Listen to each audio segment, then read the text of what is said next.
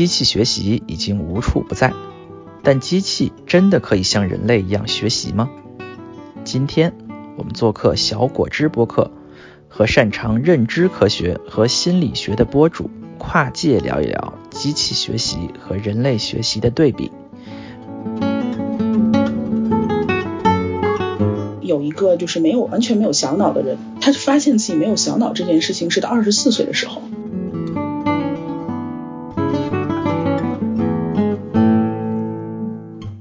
是完全是一个仿生学的模型。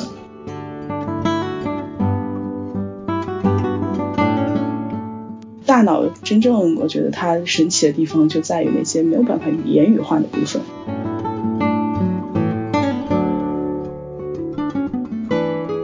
那这个时候我就不得不提一下这个《西部世界》这部美剧了。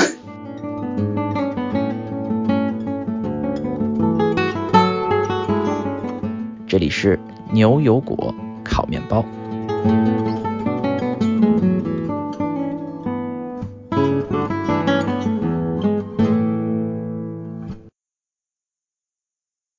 Hello，各位听众朋友们，大家好，欢迎来到 Full of Mind 播客，我是小果汁。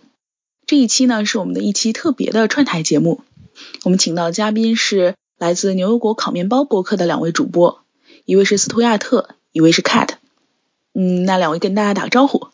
大家好，我是苏亚特。大家好，我是 Cat。嗯，之所以请到牛油果烤面包来跟我们一起做客呢，是因为今天的这一期主题会有点特别。这个主题既跟硬核科技有关，也跟心理学有关，或者说也跟认知科学或者脑科学有关。我们想聊一聊，就是机器学习 AI 的算法，它背后的这个底层逻辑和我们人的大脑。以及人类学习到底有什么共同或者不同的地方？哎，这个我觉得很有意思啊！在我们说这之前，我们是不是先要知道一下人类是怎么学习的，对吧？这是还是要请教一下我们的这个生物和心理学双料大脑果汁来解释一下人类是怎么学习的。嗯，啊，那这个说来就话长了，可能我们今天探讨一整节播客都未必能讲清楚啊一个神经通路它的机理。但是我们可以先从就是人类对大脑的认识讲起。人类的脑进化到我们现在脑已经花了五百万年，在这五百万年之内呢，我们有限的研究大脑的时间大概也就只有一百年。可见，其实人类对大脑的研究其实是非常的少的。一九零六年的诺奖其实就是发现了人类原来有神经元这样一个细胞，是专门的神经细胞，它可以单向的传递电信号。相当于是解了一部分大脑是怎么样发号指令啊，大脑是怎么做决策的一个生理学的基础。那在二十世纪的最早期的这个年代，也真的是神经科学、生理学在研究脑科学方面的一个爆发的时期。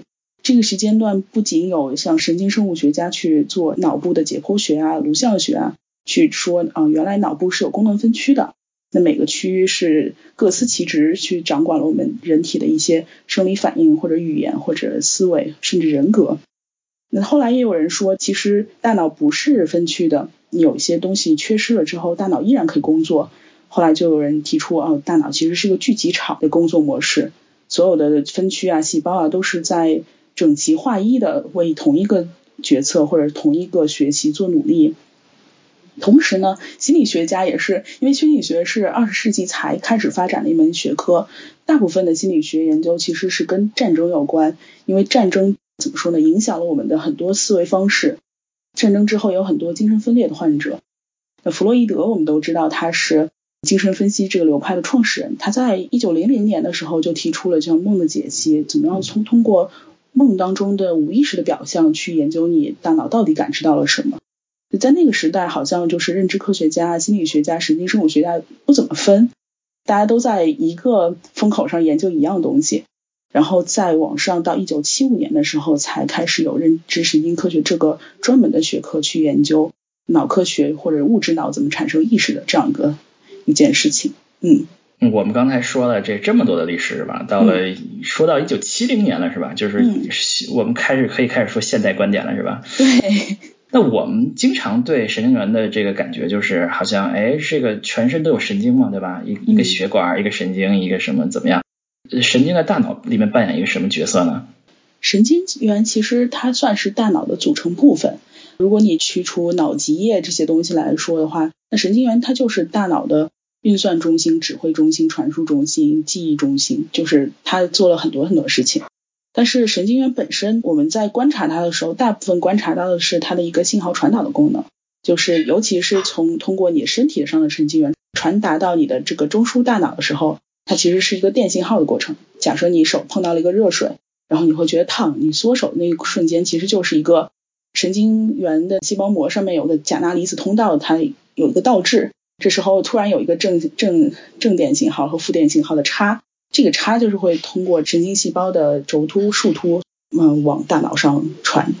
所以这个是这个是传递功能，就是说，对，比如说我的手疼，要把信息传给大脑，或者我的大脑要手动，这都是通过这个神经元的电信号传过去的。对。那大脑里面呢？大脑里面也是布满了神经元，像大脑皮层，就是我们大脑最外面的那一层。也是现代我们认为人的知觉啊、运算、逻辑或者语言产生的那一块地方，它是神经元大概有六百亿个。同时，但是其实小脑就是我们所谓掌管人类平衡啊这一部分的脑区，它的神经元其实是大脑的四倍，但是它的拿掉完全不影响人类的正常工作和交往，还有意识产出、学习，它其实只做了信息处理这个功能，嗯。嗯，所以说并不是说神经元越多就越聪明，或者是越怎么样，是吧？有一定的关联性，但是你要说真的跟人类的意识啊，或者是跟人类的日常生活，有具体有多大的关系呢？倒好像也没有那么大。举几个小的实验吧，这也是非常罕见的，因为。现在有报道的，就是完全小脑功能丧失的人，一共就有八例。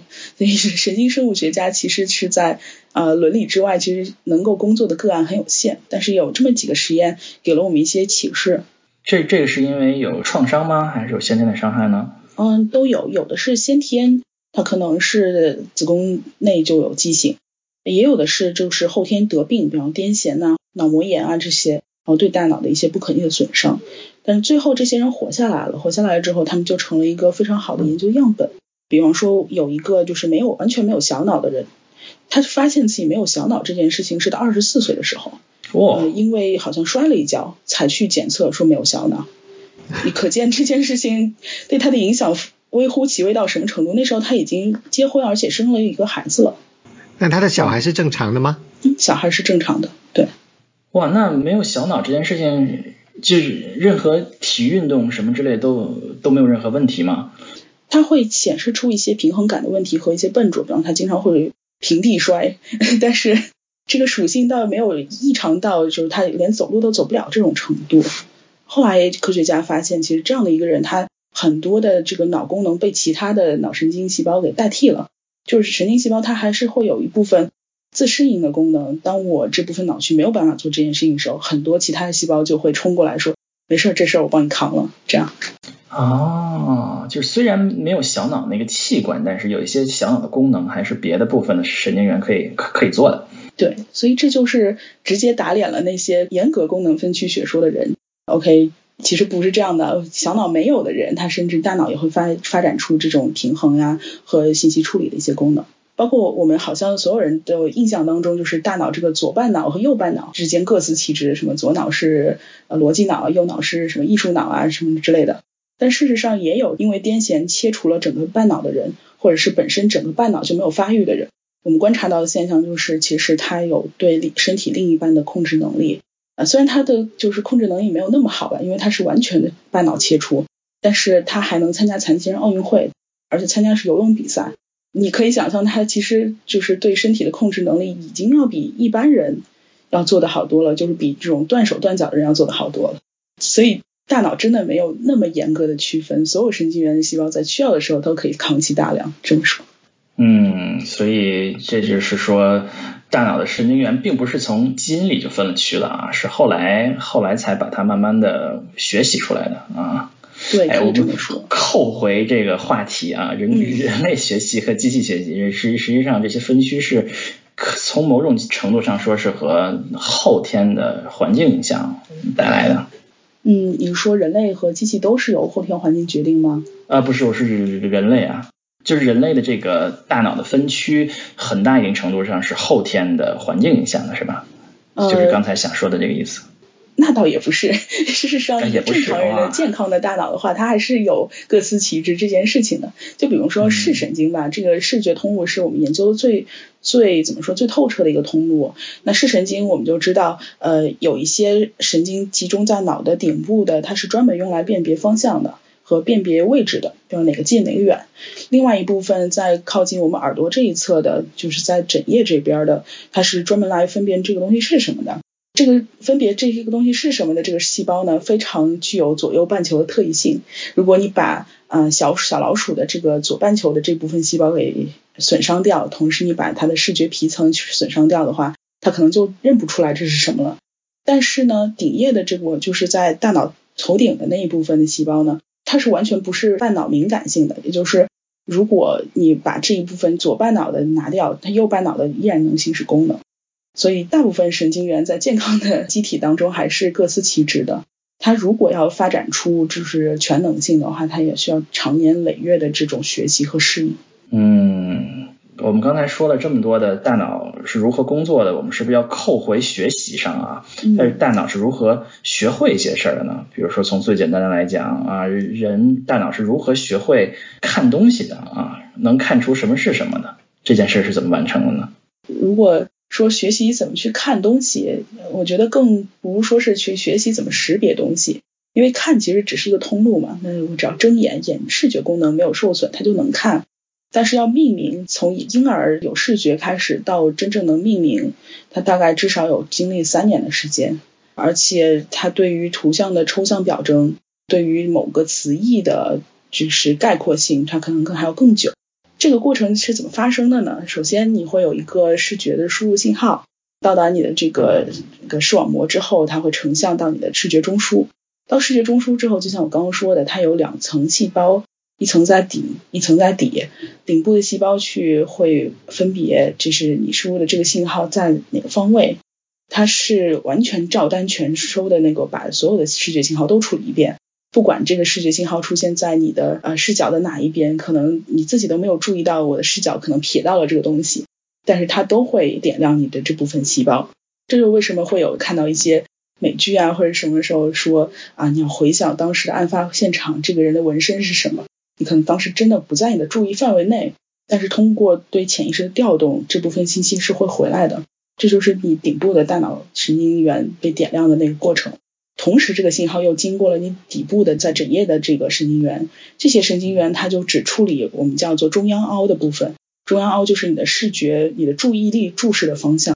当你的注意力注意到那里的时候，相当于在告诉大脑，这个东西我是要好好处理的，你给我好好工作。这时候大脑就会点亮亿万个细胞，去同时去看这个东西，它到底是个什么。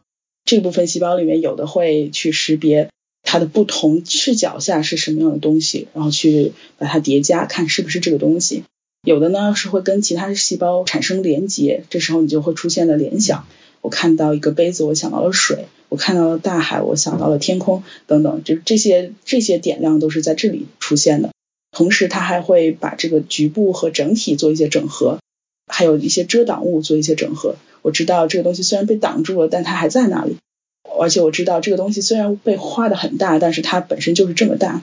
就是所有的这些细胞在各司其职的去做这样一些分析，最后最后到你的皮层，通过语言表示出来说，哦，这个是妈妈。其实他已经经历了这一整套的处理，最后你才会提取到这样一个，我只要用这个信息就够了，那我就说这是妈妈。而如果你可能要写一篇关于妈妈的作文，那这些细胞就会继续协同工作，去想妈妈怎么对我好呀。妈妈什么时候给了我一颗糖啊？等等这些关于妈妈的联想以及情感的表达。嗯，但是那那人类是怎么样学会的呢？怎么学会这是妈妈呢？学会命名吗？就是啊，人出生肯定不知道这个妈妈长这个样，妈爸爸长这个样子，对吧？他是怎么怎么能够让你的大脑学会这件事情的呢？有一个神经细胞叫祖母细胞，不知道你们听说过没有？就是有神经学家假设。大脑中有一些细胞是专门只对某一样东西产生特定反应的。那这个细胞它之所以会记住这一样特定的东西，它是受到了一些刺激，然后最后有一些反射，就是这个细胞只对这一样东西产生反应，而其他细胞可能对于所有女性、所有人类或者所有在动的物体都会产生反应，也是有一个层层筛选的 这样一个过程。但是祖母细胞这个理论其实并没有得到所有人的认可，因为人能够去测量的脑细胞或者脑脑活动是很有限的。但是，嗯，最近呢有一个研究是研究就是人对手这个物体的识别，通过电信号发现，不管这个手是在哪个角度，正着放、反着放、横着放、竖着放，大脑的脑区或者说这几个神经细胞，它的放电量都是非常稳定的一个高的峰值。但是如果是这个手变成了手套，就是没有这个四个手指，那这个 神经元细胞的那个峰值就一下下降了。但是有人会说，那是不是手的特征就是这四个手指呢？于是他画了一个类似于锯齿状的一个图形，其实并不像手，可能更像一个叉子。但是发现这个神经细胞是对这个毫无反应的。那你可以发现，就是当我们在学习的时候，它可能是一个刺激反应，刺激反应。我每次一放到这个刺激的时候，爸爸妈妈就告诉我这是这是手，这是苹果，这是香蕉。但是每个细胞对这个刺激反应的接受度是一个一个非常无穷的变数的。有的细胞反应的反应非常灵敏，有的细胞只有对特定刺激才有反应。正是这种无限梯度，让人最后学习了这个。千变万化的世界吧。嗯，很有意思。哎，这个啊，让我让我们学计算机的人觉得很很有启发啊。这个这个这个事儿。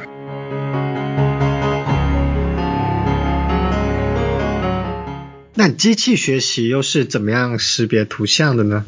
嗯，好，那我们就说说机器学习吧。啊，这个我们都不是专家啊，Cat 和我们都都不是专家啊。但是我们的这个节目其实请到过很多机器学习的这个从业人员啊。我们之呃我们我们之前做过机器学习和智能推荐啊。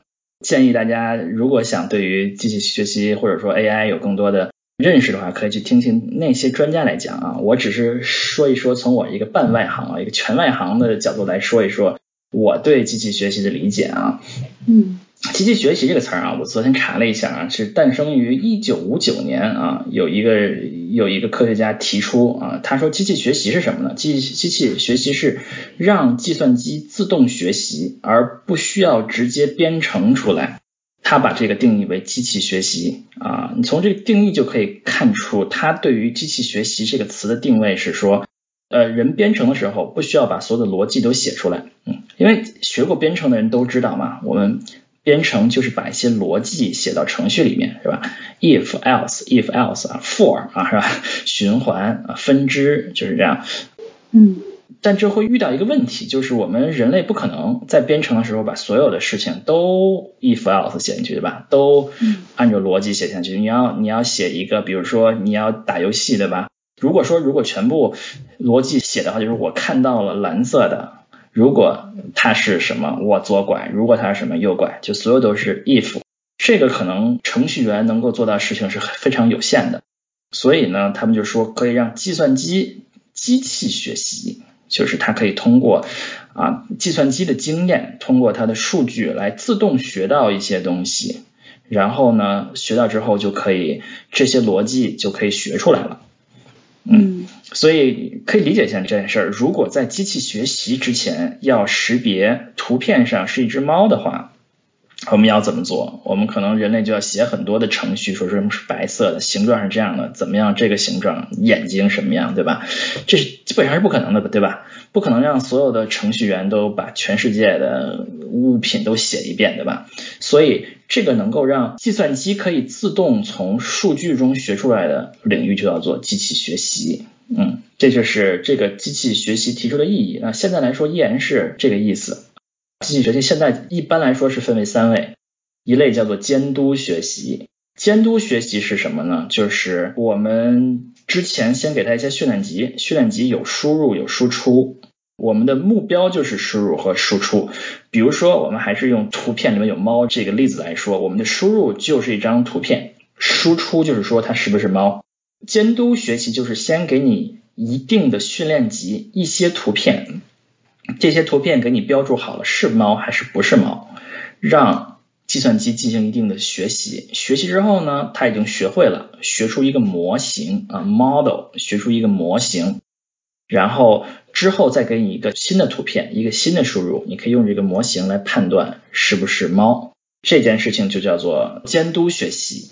嗯，还有一种叫做非监督学习，从名字中你可以看出就没有明确的输入和输出，只是输入。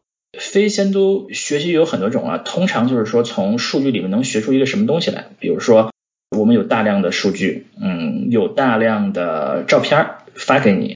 计算机它不知道里面是什么东西，但是但是它可以给给分类，分成一堆一堆一堆。但是你人过来看啊，这堆是猫，这堆是狗。但虽然虽然它不知道它是是什么，但是它可以把它分出来。这个叫做 clustering，聚类啊，就是把一堆数据里面相似的东西放放出来。这就是非监督学习一个比较著名的例子啊。还有一种叫做强化学习啊，强化学习说的是就有点更像人类了，就是一个模型在那。机器学习发现有有遇到更多的环境的变化，然后它会做出一些决策，然后它会分析这个决策结果是好还是不好，就是有一个输入，有一个分析结果是否优化的一个这么打分的函数，然后就通过不停的做出不同的决策、不同的判断，然后能够不断的优化这个打分，然后它这个模型就在这个环境中不断不断不断不断的提高，这个叫做强化学习。嗯。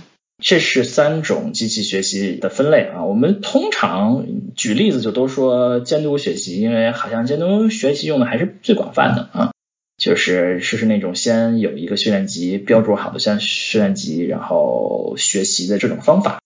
你从这种机器学习的分类就可以看出来，其实它到现在为止啊，基本上是为了一个具体的任务，人类给它提供数据，然后得到结果。都是一个数学输入输出的过程，所有的东西都放成了这一点。嗯，在机器学习其实近三四二三十年都是一个非常热门的领域了。但是机器学习在直到十多年前，大家可能听说过叫深度学习革命之前，都是一个比较更像统计的状态啊。如果你十五年前的时候学机器学习，举例子都会用一些模型，叫做比如像 logistic regression 啊，就决策树啊这些东西。它的方法呢，大概就是一个优化的目的。比如说我我有一堆输入嘛，输入是一堆的数嘛，对吧？输出是一个数嘛。然后你把这些训练集放在一起，进行一些数学变化，取得这么一个参数，嗯，有的是线性，有的是非线性，但是它可能是一个公式，它可能是一个提前算好的一个公式，然后它通过一个有点像数学回归的方法，然后得出一组参数，可以使得它的输出啊离它的训练集标注的输出的距离最最小。就你可以这样理解这件事儿，有各种不同的训练方法，但是基本的想法就是这样，就是你可以从你像一个统计或者数学回归的方法算一个优化值，就是如果你十五年前学机器学习，大概就是这么一个，有的可能就是数学算得出来，有的可能是比如说在。呃，高维空间上怎么怎么样，距离比较小，有的是什么画一个直线，有的是画一个平面，有有有有有有的是画一个各种各样的面，大概就是这么一个过程。但是呢，十多年前有一个叫做深度学习革命的一个事情啊，深度学习呢，就是它其实是叫叫多层神经网络。哎，我们刚才说了半天神经，我们终于又。我们终于又提回神经了啊！我们学计算机的人说神经网络 和和学生物的人说的还不太一样。但神神经网络这个理论，其实在几十年前就有了，大概好像是七十年代就有这么一个理论了。它是完全是一个仿生学的模型，就是有点像刚才果汁说的，他他认为人类的人类的神经元就是互相连接、传传送用电信号传送信息的过程。生物的大脑就是通过神经元传递信息就可以完成很多的任务，所以它们的模型是非常像生物的。它的模型就分成层，就是逻辑上不是物理上，就是说每一层有多个神经元，每一个神经元和前面那一层和后面那一层的神经元相连。比如说这一层一百个神经元，下面一层有一百个神经元，那么可能这一层一百神经元和下一层所有的一百个，或者说是其中的一部分相连，然后它们呢，每一个神经元可以发送信息或者信号给下面那些神经元，然后每一个神经元又可以从前面一层接收信息，然后在每一个神经元里面有那么一些运算，决定你怎么向下一层发送信息。整个这个模型啊，逻辑上就是这么一个结构。输入就直接输入给一些神经元，输出也是从神经元输出，然后在它们中间就是用多层的神经网络进行连接。这个虽然是七十年代提出的，但是基本上没有什么用啊，一直到大概十年前、十几年前的时候，突然产生了一个革命，就是突然机器的计算能力可以达到把这个神经网络训练出来的程度。为什么这样呢？因为人工神经网络要有效，必须要有一定的层数嘛，有一定的神经元嘛。但是要按照公式算出神经元来，这个这个运算量实在是太大了。他们现在用的方法呢，就是迭代法，用训练集一个一个一个过来，然后我们。看一看输出是多少，然后回来调整数据，然后再一个数据过来，回来调整数据，用海量的方法和大量的运算能力，然后能够把神经元里面的那些啊每个神经元里面的公式，然后它的信号的的这个加权都算出来。算出一个数字来，这个模型就算好了。就逻辑上就是每一个神经元的这个发送和这个输出。所以这个是大概在十多年前的时候的一个革命啊。当时的革命是用这种方法，就深度学习的方法，可以使得图像识别和视频识别可能很长时时间都没有太好的突破的方法，突然有一个极大的提高。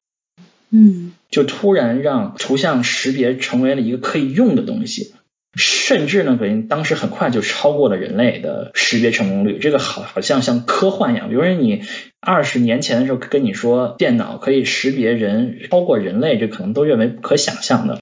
但是突然你可以在十多年前发现，发现大家都已经这样了啊。这个我们之前的嘉宾曾经说过啊，之所以啊神经网络这个算法对于图像识别、视频识别这么有效。很可能是因为它和人类处理图像的方法是很相近的，嗯，因为它的输入就是一张图像嘛，图像大家知道，存图像的时候就是一些像素嘛，输出可能说这这是个什么东西，或者说这是是个数，你输入的神经元可能第一排是一个小块，每一个神经元是处理一个小块，小块可能什么都不是嘛，小块是红的、蓝的。然后后面是一个更大一点的块儿，再后面是一个更大点的块儿啊，再后面可能我们也不太懂是个什么了，但是就可很可能它处理图像的方式是和人类比较像的。哎，那人类的眼睛看到的是像素吗？还是别的东西？其实人类不是这样看东西的，人类很少去关注一个画面的细节。你就像为什么会有大家来找茬这个游戏就知道。你要去让人用肉眼识别两幅画当中的细微差别，人是很难做到的。你去看《最强大脑》这样的节目，像水哥这种可以识别水纹的区别，或者是可以去看到哪些东西被动过，这都属于要需要相当大的脑力。嗯，也就是这个人大脑的开发，他跟别人不一样。Cat 刚刚的问题就是人到底是？啊，一个像素一个像素看的嘛，那其实不是。人对图像的识别最大的刺激在于这个图像引发的记忆，就是它跟记忆当中的某个画面重叠了，这个时候你的放电才是最最猛烈的，或者是它突突然跟你记忆当中一个很强烈的情绪重叠了。有些人在看名画的时候会不自觉落泪，也许他之前没有看过这幅画，但是他看的时候落泪，他不是在。关注这个红色有多红，绿色有多绿，它就是跟他早年的一个某种情绪反应，嗯，重叠了。这时候你的脑的电波峰值就会很高。所以人在看图像的时候，他做的更大的部分是识，而不是别。就是人很少去做排除它不是什么这件事情，人只做确定它是什么。我只要做好确定了，我认为它是个杯子，然后我就不管这件事情了。接下来大脑工作的点都在于。啊，这个杯子是谁谁谁以前用过的？这个杯子它会不会碎啊？放在桌子旁边，所以你就发现它图像识别之后，所有的脑力都用在它的故事性上。这个图像只有有故事性才是有意义的，所以人花了很大的脑力去联想、去解读、解译这个图像。嗯，所以我们会用一句话说，就是人永远活在自己的 deja vu 当中。你永远在从记忆的海洋或者潜意识的海洋里面去搜寻那个刺激最高的点，最后给这个图片加一个故事，是这样的。其实刚才说，呃，机器每每一个点看，那只不过是说它下面那一层在看。嗯，可以想象，那并不是所有的信息最终都被汇总到了后面那些层，因为最离输入最近的那些层是和原像素更近的，离输出更近的那些层是和你是猫是狗更近的。就是你在前面那些层处理这些像素，并不等于这些像素最终它的权重放到了最后那一层。所以，最终机器学习是怎么得到这是猫这是狗的这件事儿，其实我们未必特别的清楚，就是我们未必知道它真的是怎么处理像素的。哎，说到这个，我突然想起来，这凯特肯定知道，就是在有前些年有一些学者，就是为了质疑深度学习这件事儿，就是他专门构造了一些图片，就是人类看上去完全完全什么都不是的一张图片，就会被。模型识别为说这个是猫，这个是狗。嗯，他想说明的事儿就是说，机器学习它是个统计模型，它其实什么都没有看懂。嗯，但是但是你可以看看出一件事儿，就是说，机器可能未必是从细节看出来的，它很可能是抽象出了一些非常非常高层的一些一些信息。这些抽象出信息可能未必都和人类抽象出是一样的。因为为什么它看出那个人类认为完全不是猫的东西，它看出来是猫？当然，这个东西人工智能很多人认为是个实验科学，很多人搞不清楚里面到底是怎么回事，很多人只能说瞎猜一下，因为算出来零它就零，算出来不零它就不灵。好，我们说出了这个深度学习，就是说有图像和视频是当年的革命性，然后突然这个技术就就变成了机器学习的主流。到后面，慢慢的像语音识别也被这个也被机器学习攻克了，像互联网这这些推荐系统，包括像什么搜索呀、推荐广告啊，各种各样的东西，也都被深度学习攻克啦。最著名的就是这个阿尔法狗，是吧？嗯。围棋也被人工智能攻克了。嗯，那么其中是大量的是使用使用深度学习在里面。呃，在训练数据啊，阿尔法狗最大的一个创新是说它好像自我对战是吧？自我对战完的东西会成为它的训练集，然后它再训练一下 企鹅的模型，然后再自我对战一下啊。最近这两年，可能大家经常说的一件事叫做以 BERT 为首的这些算法，给自然语言出出了一个很大的里程碑式的这个进展。之前可能人类自然语言可能。倒是和机器学习和深度学习模型不太一样，但是现在新的这些算法利用强大的算力也开始征服这个领域。嗯，既然深度学习能够这样子解决这个下棋的问题，那人类的下棋是如何学习的呢？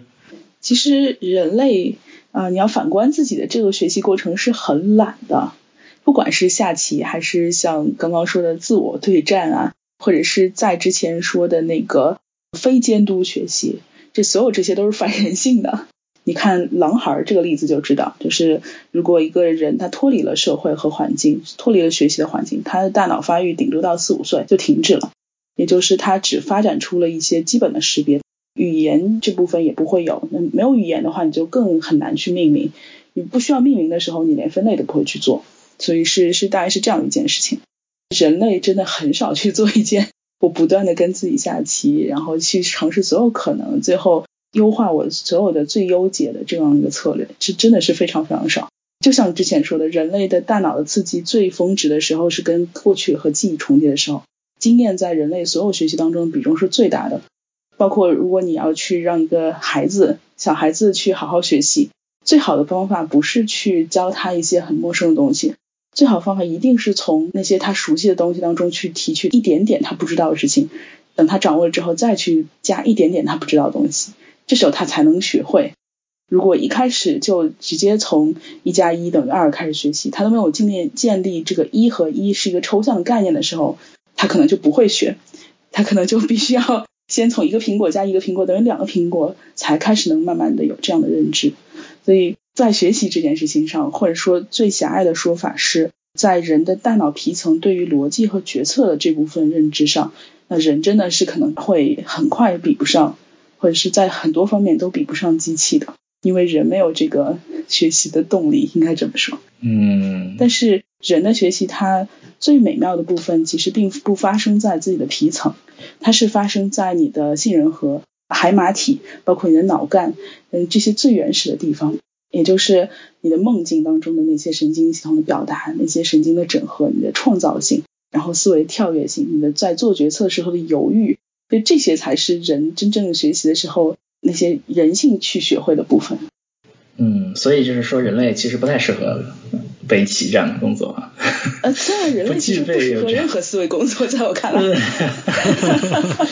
人类是适合决策，不适合思不不不不适合这个得得到这个事实是吧？哦，人人类甚至都不能叫决策，那真的是很武断的决策，非常主观。嗯。嗯。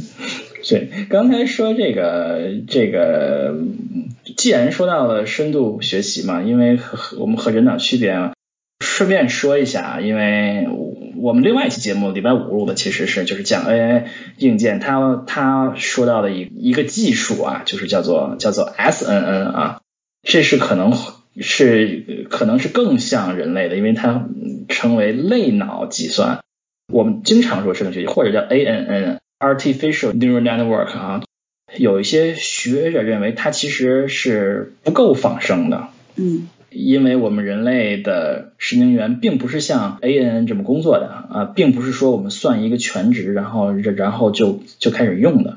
我们的这个人类的神经是，你给一个神经元刺激，电流越来越大越来越大，反复刺激，突然到一个阈值之后，它就点亮了。嗯。点亮之后嘛，你就给下面一个刺激，再来再来再来，到了一个阈值又再点亮一个，就是它并不是一个静态的阈值，而是一个不断脉冲积累的过程，然后逐渐变化的过程。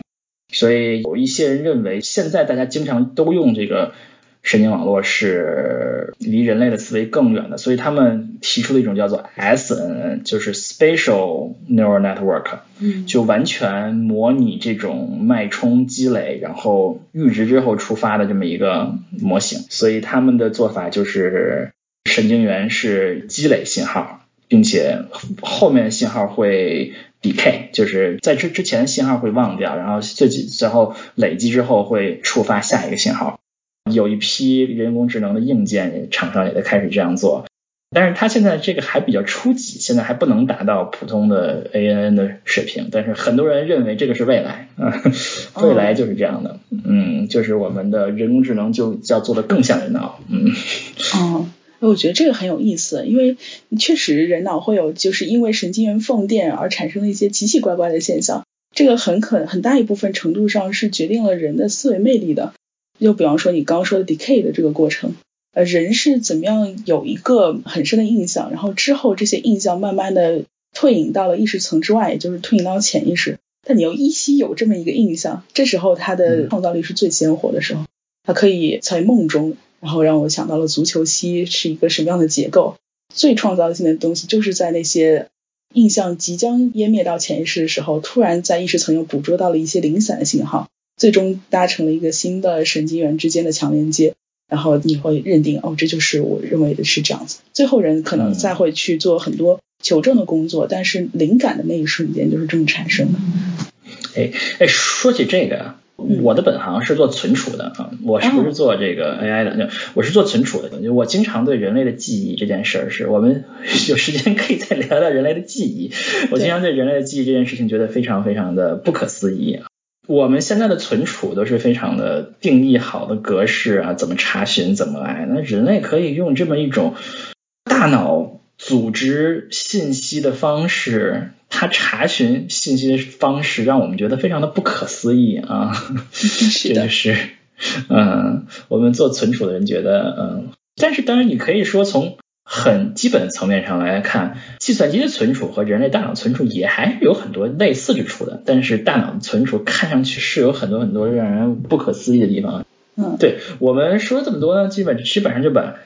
机器学习说完了，就说明呢，它能做的事情非常的少。嗯，呃，刚才这个果汁说了这么多人脑能做的事呢，机器学习现在还都不可以。机器学机器学学就可以完成一个人类定义的非常好的输入输出的这么一个任务。那么任何无法精确定义输入输出的事儿，机器基本上都不行。那么就算是机器学习能够能够人类定位很好，哎，这个再次推荐大家去听我们这个另外一期讲 AI 应用的节节目，就是说 AI 太笨了，很多很基本的事情都做不了。比如说智能驾驶这件事儿，在一个路口边上有车不停走，这个车拐不拐这件事儿，机器就是做不好的，就是依然做不好的一件事儿。机器实在是太笨了啊！嗯，我觉得你刚刚说的有一点，我觉得很有意思，就是你说凡是能精确描述的，它才可能进入到机器学习的语境，让它有嗯像有法可依一样去学习。这也是我们在做心理学研究的时候去关注的一点，就是人类的非语言的认知跟语言的认知比，非语言认知太广袤原始了，它可能真的是决定了人百分之九十左右的决策，你那种下意识决策，而真正已经提升到意识，然后变成语言表达出来的，只占到你可能日常生活中的百分之十左右，啊，这百分之十机器可以完爆我们。嗯。但是我们在学习人生观啊，在决定我们人格走向的一些东西，比方说什么是希望，这东西我觉得机器就很难去定义。嗯，什么是好人，什么是英雄，因为每个人对这些东西的定义都不一样，所以对他来说学习成本就很高。哎，这个这个我听到之后，其实我的想法是正相反的，因为机器是没有思维能力的，它没有意识的。嗯，其实机器能完成的是那百分之九十，因为机器没有意识嘛，人类是有。意识的，我们人类认为我们做的决策，我们以为我们有理性做的决策，机器是没有的。所以机器有的东西就是神经元给我们算出来的那那些判断。所以如果让我做一个比较的话，当然不同人可能不同观点啊。机器其实是一个下意识动物，它没有逻辑思维，这我反而觉得是机器的一个弱点，就是它不会思维，它只会统计规律。他只会趋利避害，他不会有高层的想法。嗯，对，但是这些就是你说的趋利避害，这些都是有规则可以去描述的。嗯，对，所以就连就连那个下意识都都做不好，你必须描述好的下意识，他才能做好。嗯，看来就更笨了一些啊。对。所以，其实，在心理学领域看来，你凡是能描述的，就已经上升到意识层了。哦，他他不会描述，是人给他描述的。对对对，就是就是人教给他的东西是人意识层的东西，应该这么说。对，嗯，对对对对对。对，但是一在潜意识层，人自己都不知道自己在干什么。说实话，嗯，就像刚刚，其实你刚刚谈到了一点存储啊，人其实，在记忆这个领域，它有。无限多种存储方式，这个是人跟机器非常大不一样的地方。就是你在梦境当中，你的你对信息的理解，你对你所有储存信息的理解，是跟你醒着的时候完全不一样的。他们还是同样的编码，还是都在你的脑子里，但你的提取、索引，所有的这些方式整合的方式不一样的。人在不同的脑波的时候是有不同的整合方式的。嗯，我想这么说，是因为如果你真的打开人的潜意识的话，你会发现。我们不知道是怎么出来的那些黑匣子，比方说联觉啊、移情啊、催眠啊，然后认知偏差呀、生理唤起水平啊，你的梦境当中的意象的表征啊，所以这些东西才是大脑真正我觉得它神奇的地方，就在于那些没有办法语言语化的部分。嗯，我们刚才这个损了机器这么多，嗯，其实。很显然嘛，我们机器学习跟人比，还是有它有优势的地方，对吧？对。最明显的一个例子就是，计算机的这个信息处理能力非常的强。就是我们我们人类上亿年的进化，如果从生物开始啊，多少亿年的进化，其实其实不适应大量信息的这个环境的，对吧？人类生存的环境都是一个这个物理环境，而不是一个大量的数据，对吧？各种各样海量数据的环境，所以人类并不适合处理大量数据。你人有多少人能够记住这么多的数据，并且同盘处理呢？所以，计算机处理数据的能力是很强的。比如说那些啊股票自动交易呀，是吧？包括像推荐嘛，互联网推荐呀，给你推荐视频，给你推荐新闻。上亿条新闻，多少条新闻？人怎么可能全都记得每条新闻呢？对吧？但是机器就可以把这些数据全都算一遍，然后告诉你这条新闻你应该看啊。所以对于大量信息处理的任务啊，显然是吧？人类是不行的，因为人类根本就无法处理这么多信息。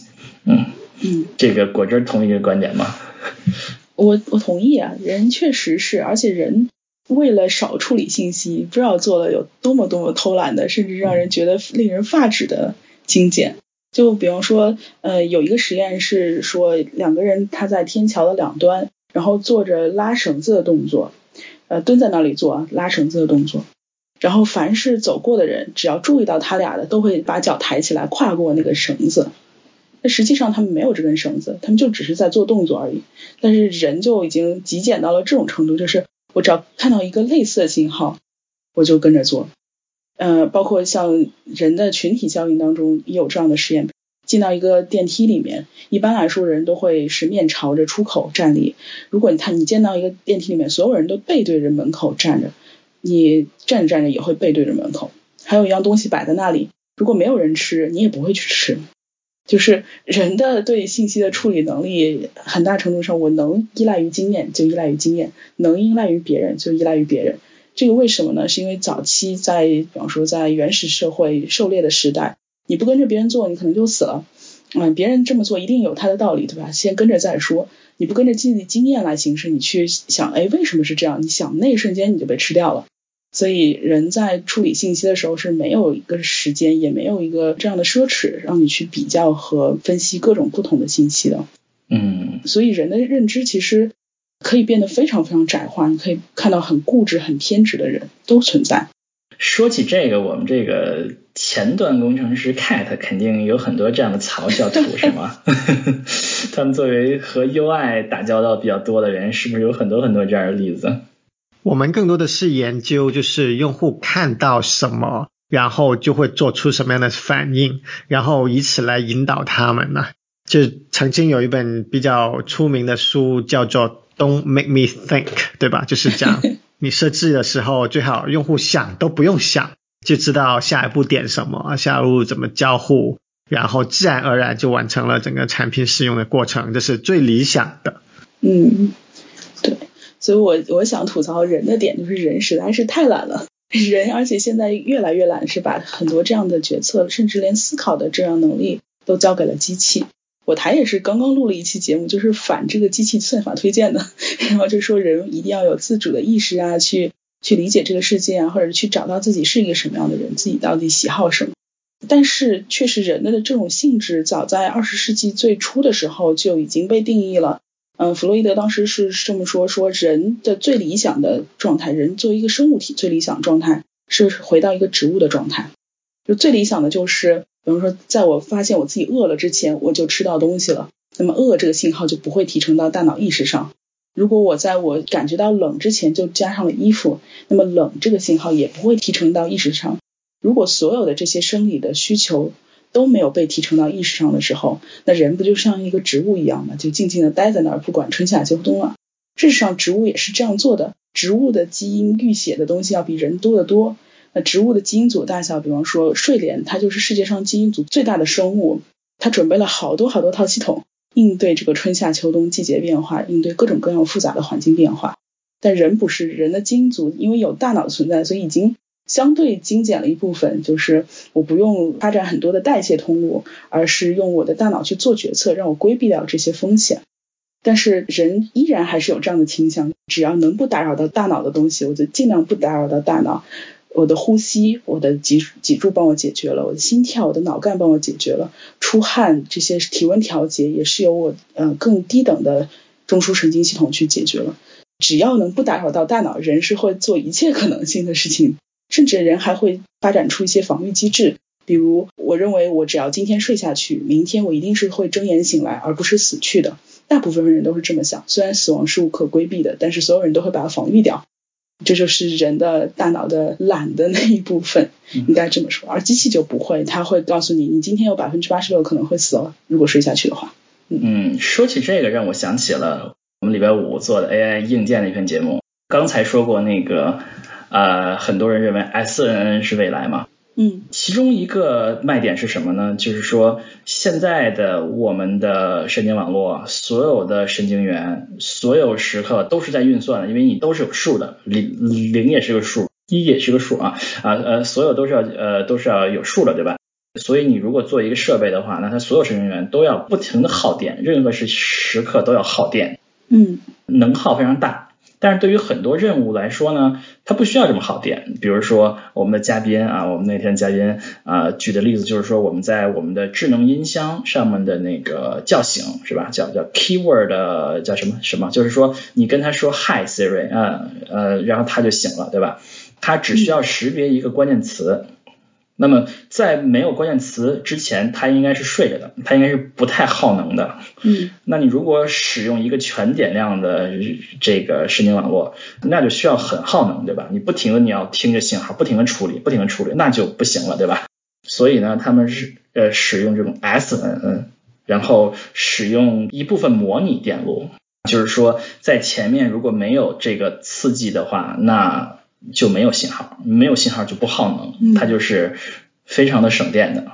只有你说到这个关键词的时候，它点燃一些信号，那突然它就触发了这个，然后说我说了 Hi Siri 了，然后它就可以把整个设备叫醒，然后开始接受你的信号。嗯，然后联想到了这一点。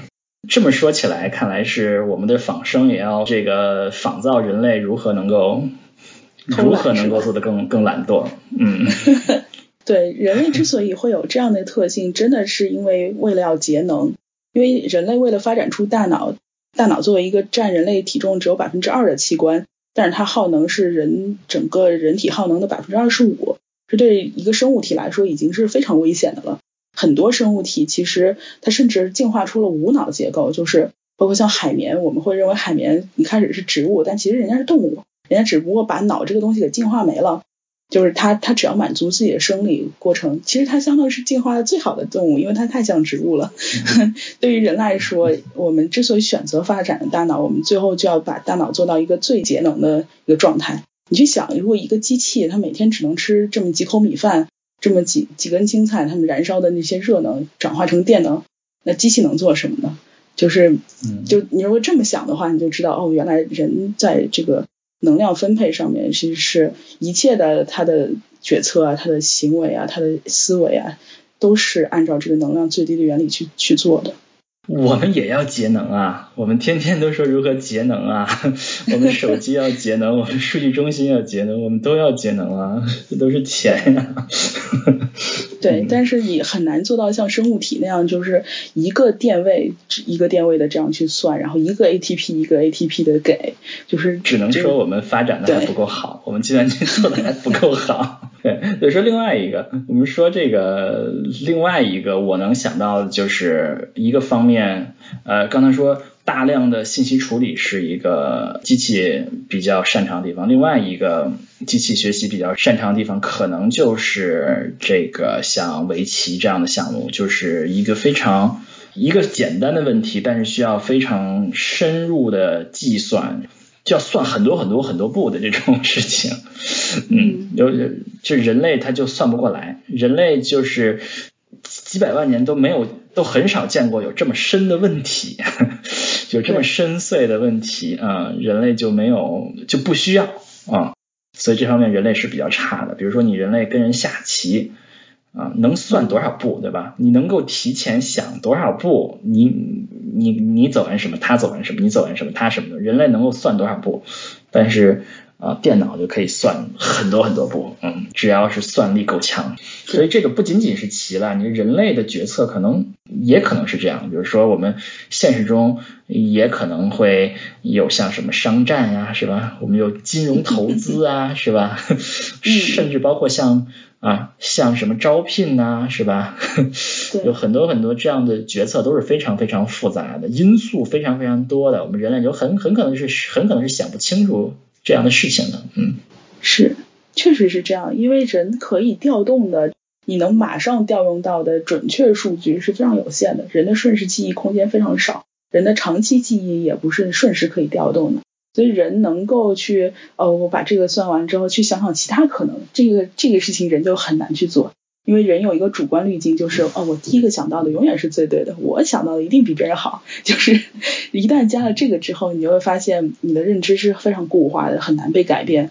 那有一些那种错错认的一些图片，就会说你你一旦把它看成了这个图像之后，别人告诉你，如果别人不告诉你，他还有另外一种看法，你是永远不会看到另外一种的可能。或者是你知道了他有两种看法，看完一种之后，然后你脑子中只有那一种，然后很难又再转回来。我们一般来说就是非常相信自己的第一决策力，然后会在这个决策力当中不断修正自己的解法，而不是去想所有的最优解。甚至你刚刚说的，就是我们人现在越来越多的碰到一些复杂的决策，呃，投资呀、招聘呀这些，人有一个好处就是他会利用工具，他把一些需要大量去计算、去淘汰、去优化的步骤去交给了工具。比如说在招聘领域，我们会设计一些量表，一些量表。把它数字化了之后，它会减轻人一部分筛选的压力。嗯，在招聘秘书的时候，我记得之前有本书叫《算法之美》嘛，那他说就是算法给人的经验是百分之三十七的时候，你可以招聘到你想要的那个人，那人就会用拿到这个结论过来用。同样在金融领域之后，那人虽然自己处理不了，但是人会读图，会去根据经验去讨论，然后去学习。所以这个部分就是。人为了让自己能够更懒一点，他反而会去学习这些东西，就他跟机器学习的方向就不一样。嗯，所以说到这个可以跑个题啊，就是说有很多人就描述了一个世界是一个非常可怕的世界，就是我们可能决定人类命运的很多重要的事情可能是计算机做的，而不是人做的，因为计算机反而更适合做一件事情啊。比如说举个例子啊，你去申请一张信用卡。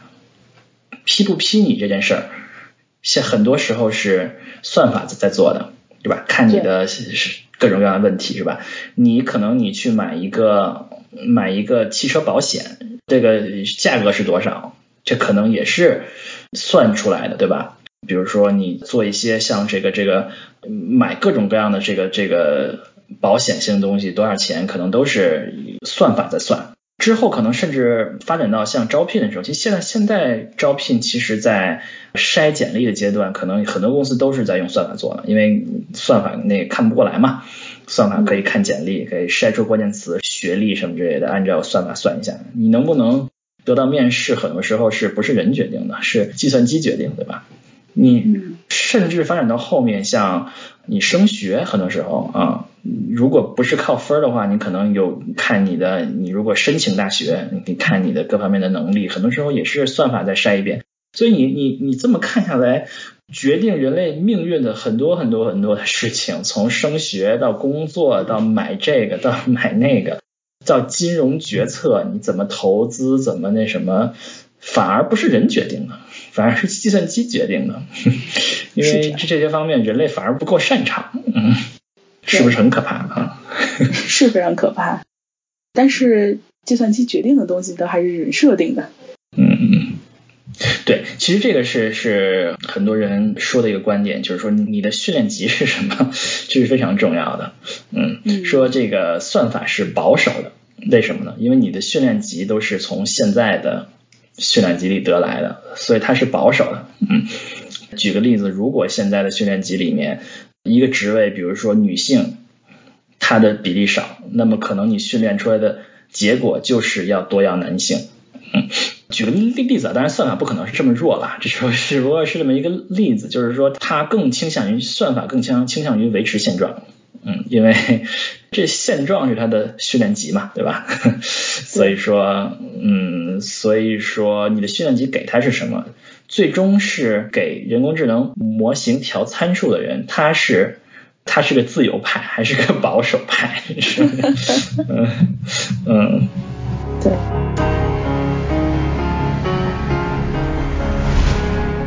那这个时候我就不得不提一下这个《西部世界》这部美剧了。哦，那个给机器人调参数的那个人是吧？从保守派变成了激进派，然后就衍生出了第二季和第三季的故事。嗯，但是我我其实觉得这部美剧对于我们可能最终要面临的一个终极问题，就是到底机器的大脑或者机器学习能不能产生人脑一样的意识？我们的这种自我觉察性、自我认识这部分到底是怎么来的？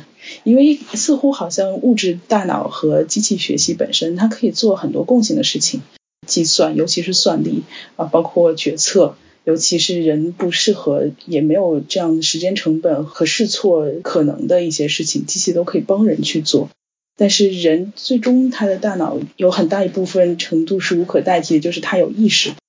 那意识这个东西就可能会比较上升到哲学层面。我觉得这个西部世界里面有一个隐喻式的表达就很深得我心。他会把这个终极的意识表现成一个迷宫，就是他认为这个人工智能如果要想获得自我意识，它不是遵循一个线索，也不是一个线性的发展过程，就像刚刚说的神经网络一层一层下去的那种过程，它是一个迷宫的路径。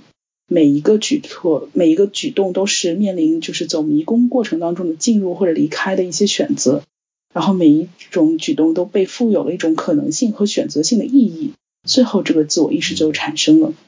其实自我意识到底是怎么产生的，不管是对于认知科学还是对心理学来说，它还都是一个黑匣子。哲学家甚至都有很多关于这个的探讨。应该说，哲学家关于这个有更多的探讨吧。就从二元论啊、一元论啊、唯一理论啊、是范式范灵论啊，就各种各样的解说。但是对于我来说，我是一个就是从心理学角度去看意识这件事情的人，我会觉得自我的产生，就像刚刚说的，它其实是源于丧失。什么叫源于丧失呢？就是弗洛伊德说，人的最理想状态就是成为一个植物，要什么的时候还不用提提升到意识，这个就被满足了，然后这个就不会再打扰到你的大脑。那如果不是这样是怎么样的呢？就婴儿一出生的时候，他第一件事情他会哭，因为他感受到了这个环境不舒服。那不舒服这件事情首先提升到了大脑，然后他就开始哭。我们每一个人从小到大都经历过无数过这样的就是没有被满足的、丧失的、被剥夺的体验。所有这些体验、这些痛苦的体验，造就了我们的自我感知、我们的意识。嗯啊，我们作为一个，我作为一个。呃，程序员呀，和和泰勒一样的程序员啊，我我对于这个机器可以有意识这件事情，我一直是觉得很困惑。我对这个讨论本身就很困惑，因为我们就觉得机器是我们写的程序写出来的东西，我们让它没有意识，它就没有意识啊；我们没有让它有意识，它怎么可能有意识呢？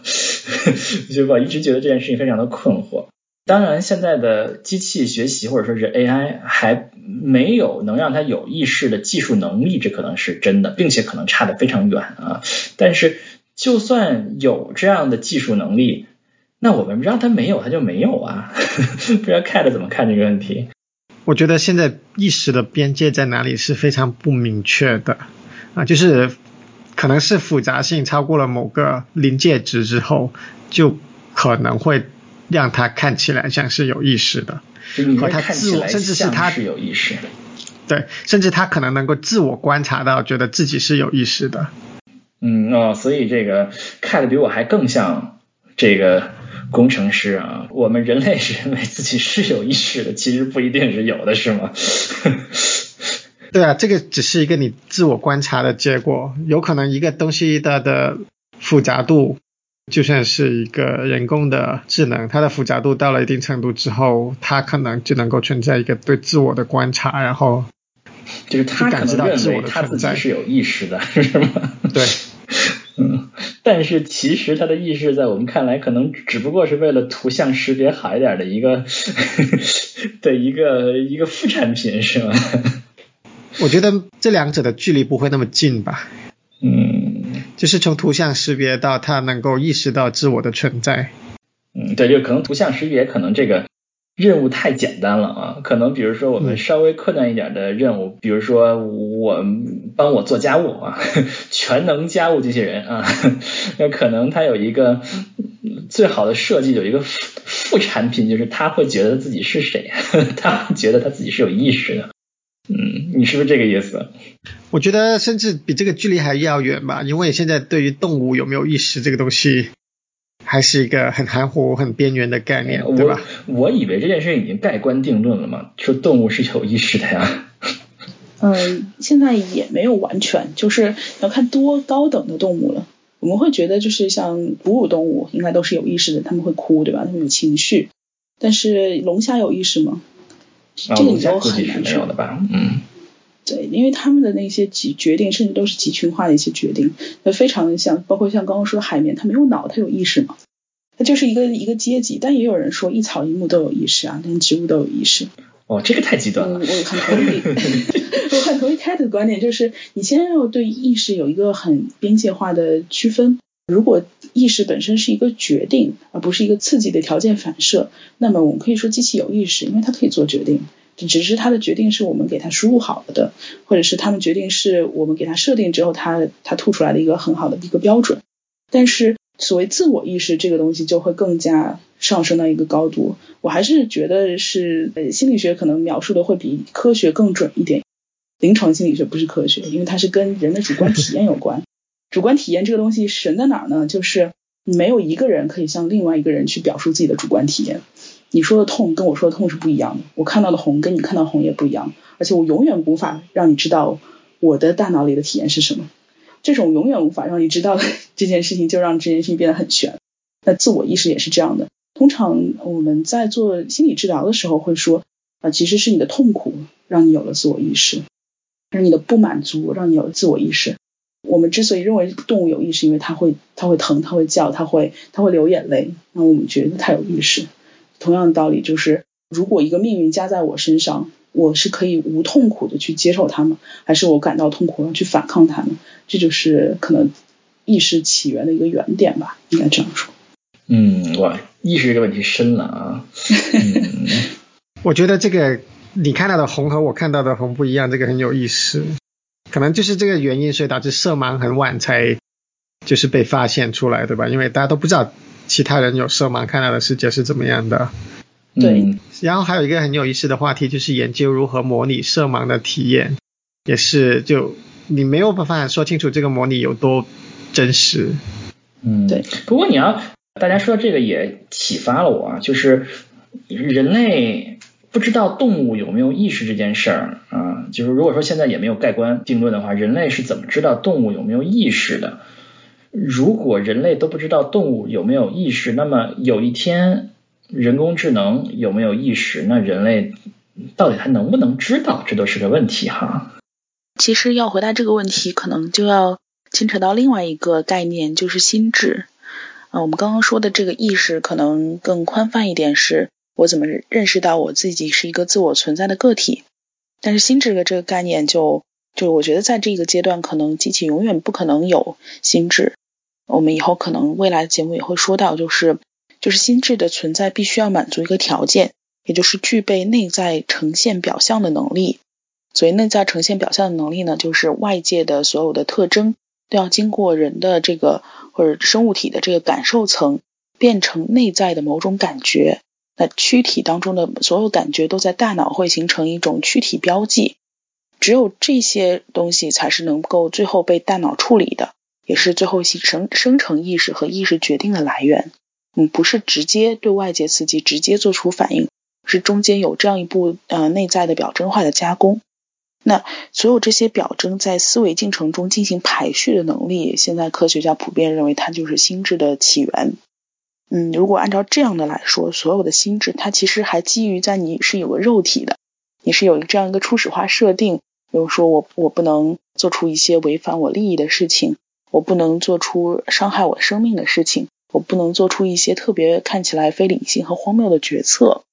那这一切其实，在机器那边都是行不通的。再进一步说的话，其实我们所有其他的部分，不管是记忆，还是识别，还是发散思维、灵感，或者是甚至是逻辑计算，所有其实这些都是基于我们对这个东西的感受来的。所以，机器目前能做的，它是精确复制所有它的输入设备给它输入的信号。既然是一种精确复制，而且它是没有这种渐弱效应的，那它很可能就模拟不到这个意识的产生。嗯，如果下面它就是一个神经网络，比如说一个大型的 S N N 来帮助我们做扫地什么之类，我们怎么知道它中间内部那那那些层里面是不是其实让它有了意识呢？我们怎么知道呢？嗯，关键是对于 AI 来说，什么是他们生活当中不可承受之轻？是要让自己尽可能的省电吗？还是呃保证我这个扫地机不会掉下来损损坏元件呢？就是你很难去界定对他们来说的痛痛苦是什么，这样你就很难界定他们的意识要达到的目标是什么。嗯，所以又回到我们程序员的观点，认为我们人类怎么训练的，它它就是什么样子啊？是的。嗯，所以呃，因为经常有这种 AI 有会不会这个啊占领世界呀，会不会奴役人类呀这样的讨论，嗯，所以我们肯定有几派观点嘛。我们这派认为就是 AI 的技术实在差太远了，根本不值得讨论这些问题。不知道 K 的观点是什么？我觉得有有一定的风险吧。哦，不一定是他有意识的奴役吧，更多的就是说他有他的需求啊，他的需求跟我们的是非常不一致的，而他能够更好的实现他的需求。嗯，因为还有一个危险就是说，你虽然人类把它编程成这样，但是可能有病毒啊，是吧？就是可能它会有有 bug 呀，对吧？或者说有硬件出问题了，对吧？那你这开始把它编程出来给你打扫卫生，哎，突然改一改，那它就。不一定会变成什么样了，是吧？对啊，有一些 super intelligence 的理论就是说它的这个 utility function 怎么设的问题嘛，对吧？就是你不可能设得完美的，所以就是说你驱动它需要，就它擅长解决的是 optimization problem，呃，最终它尝试 optimize 什么，你是不可能有一个 perfectly defined 的计算方式给它的，结果它 optimize 的时候迟早会偏离你真正想要 optimize 的东西，但是它会坚持认为你最初给它的这个使命是正确的，然后它就会继续做下去。嗯嗯。好吧，我们又我们又跑题跑深了。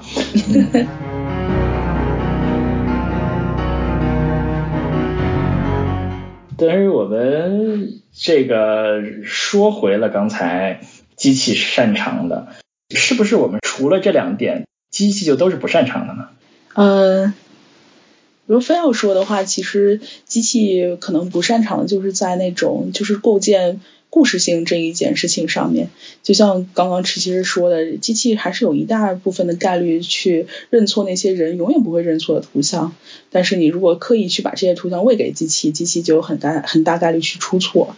嗯，我觉得这当然很有可能是因为机器现在的学习方法不是像人那样，也没有做到像人那样极简，甚至没有做到像人那样嗯带有缺陷，所以他才会把这些东西认成那个。当然，它跟人的特征提取可能也会有区别，所以我觉得这只是两套系统之间的呃优劣性吧，不能说机器现在不擅长，以后就一定不会擅长，这我倒也不是这么觉得。嗯，不过你要说说到这个，我倒是想起来一件事儿，就是说我们刚才说机器很笨，对吧？我们这个这个是一个共识啊，就是说。AI 多数情况下什么都做不了啊，能够做的少数的事情可以做得很好，比如说图像识别啊之类的。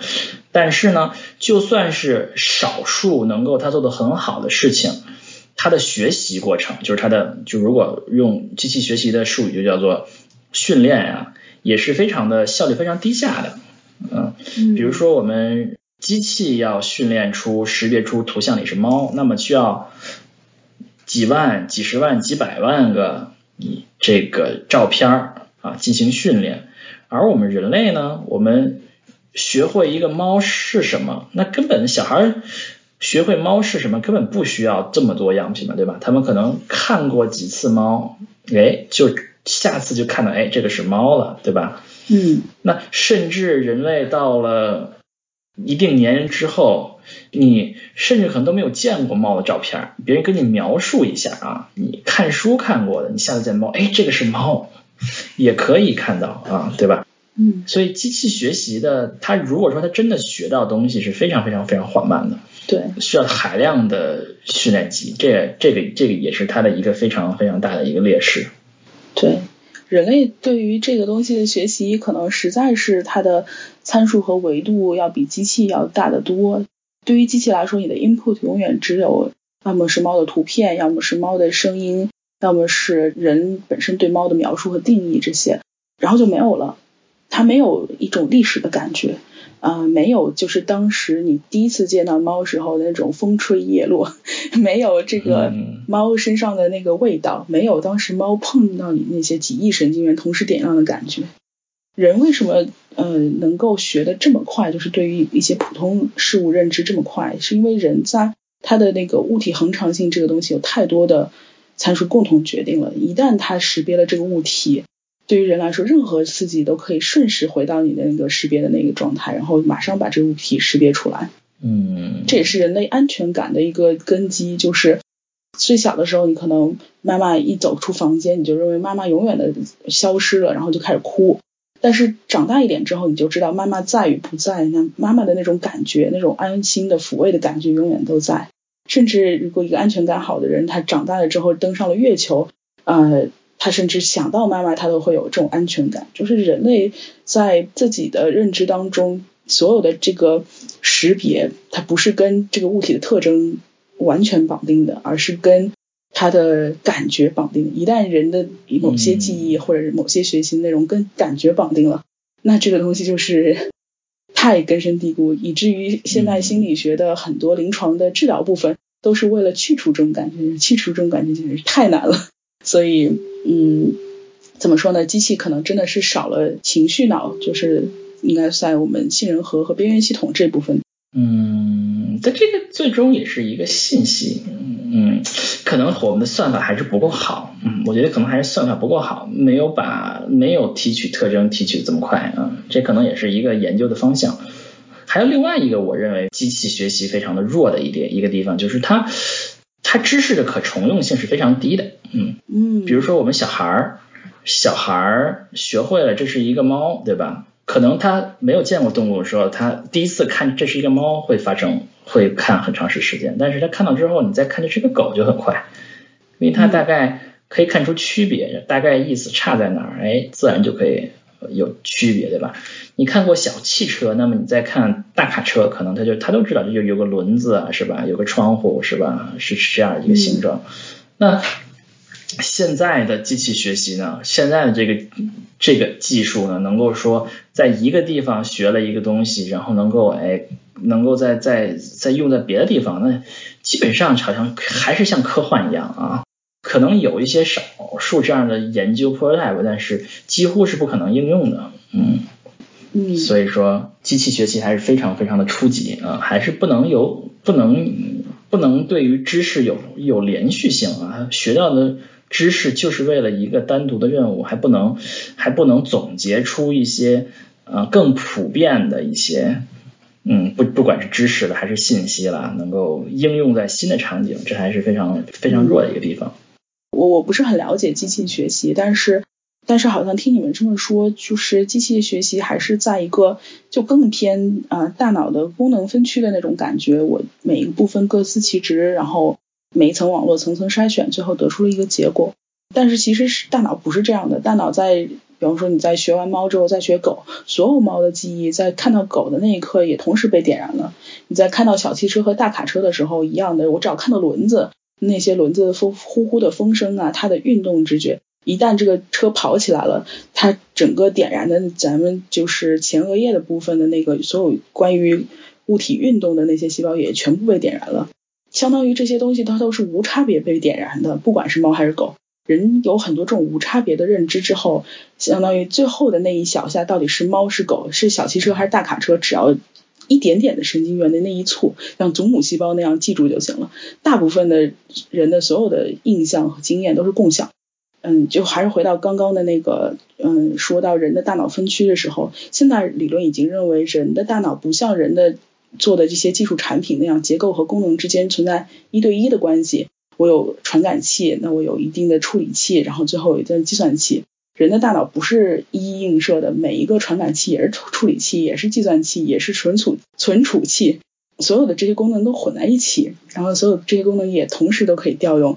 再说到那个情绪脑，如果人的记忆再加上情绪脑的功能的话，你知道杏仁核如果开始工作的话，它是它的信号是要比大脑的就是我们认知部分的信号也要强很多。当你有一个带有情绪的想法出现，比如我饿了，然后你整个脑子里面都在回荡着我饿饿，我一定要被及时满足。这个东西机器是没有的，所以它不会有这么高的权重的去去跟情绪结合，然后去做一个什么样的判断。嗯嗯，所以怎么说呢？情绪我觉得也是双刃剑吧。那既是人类主观偏见的很大一部分原因，又是人类能够快速定位记忆、快速去啊去做出判断和选择的一个原因。嗯。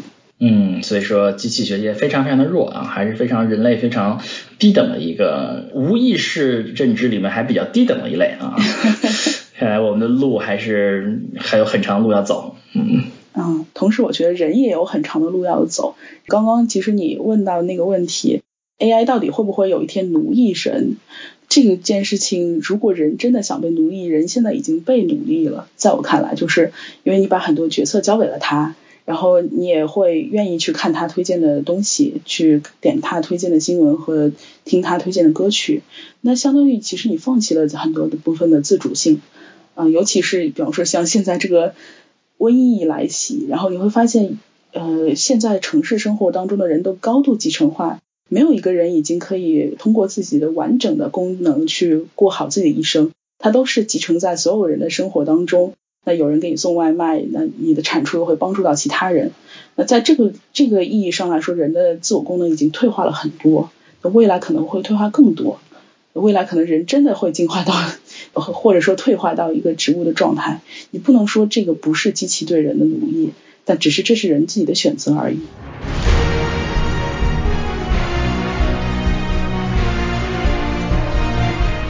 那我们今天这期节目其实也聊了很多啊，从这个人脑是什么、神经元是什么开始聊起，然后聊到了机器学习在过去几十年内发生的变化，尤其是深度学习算法的这个发现，然后机器学习可以一下子接管了人很多不能做或者做不好的工作。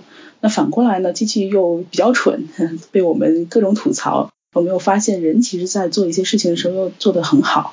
嗯，我们其实从人的意识发生，包括神经元的串联，人性当中缺陷性又是人的完美性的这部分，去讨论了为什么人脑和机器学习会有这样大的区别。当然，我们也觉得未来可能机器学习也会变得越来越好。同时，人类也要警惕，我是不是成为了或者已经主观的、主动的去让机器去去为自己做了太多的决定。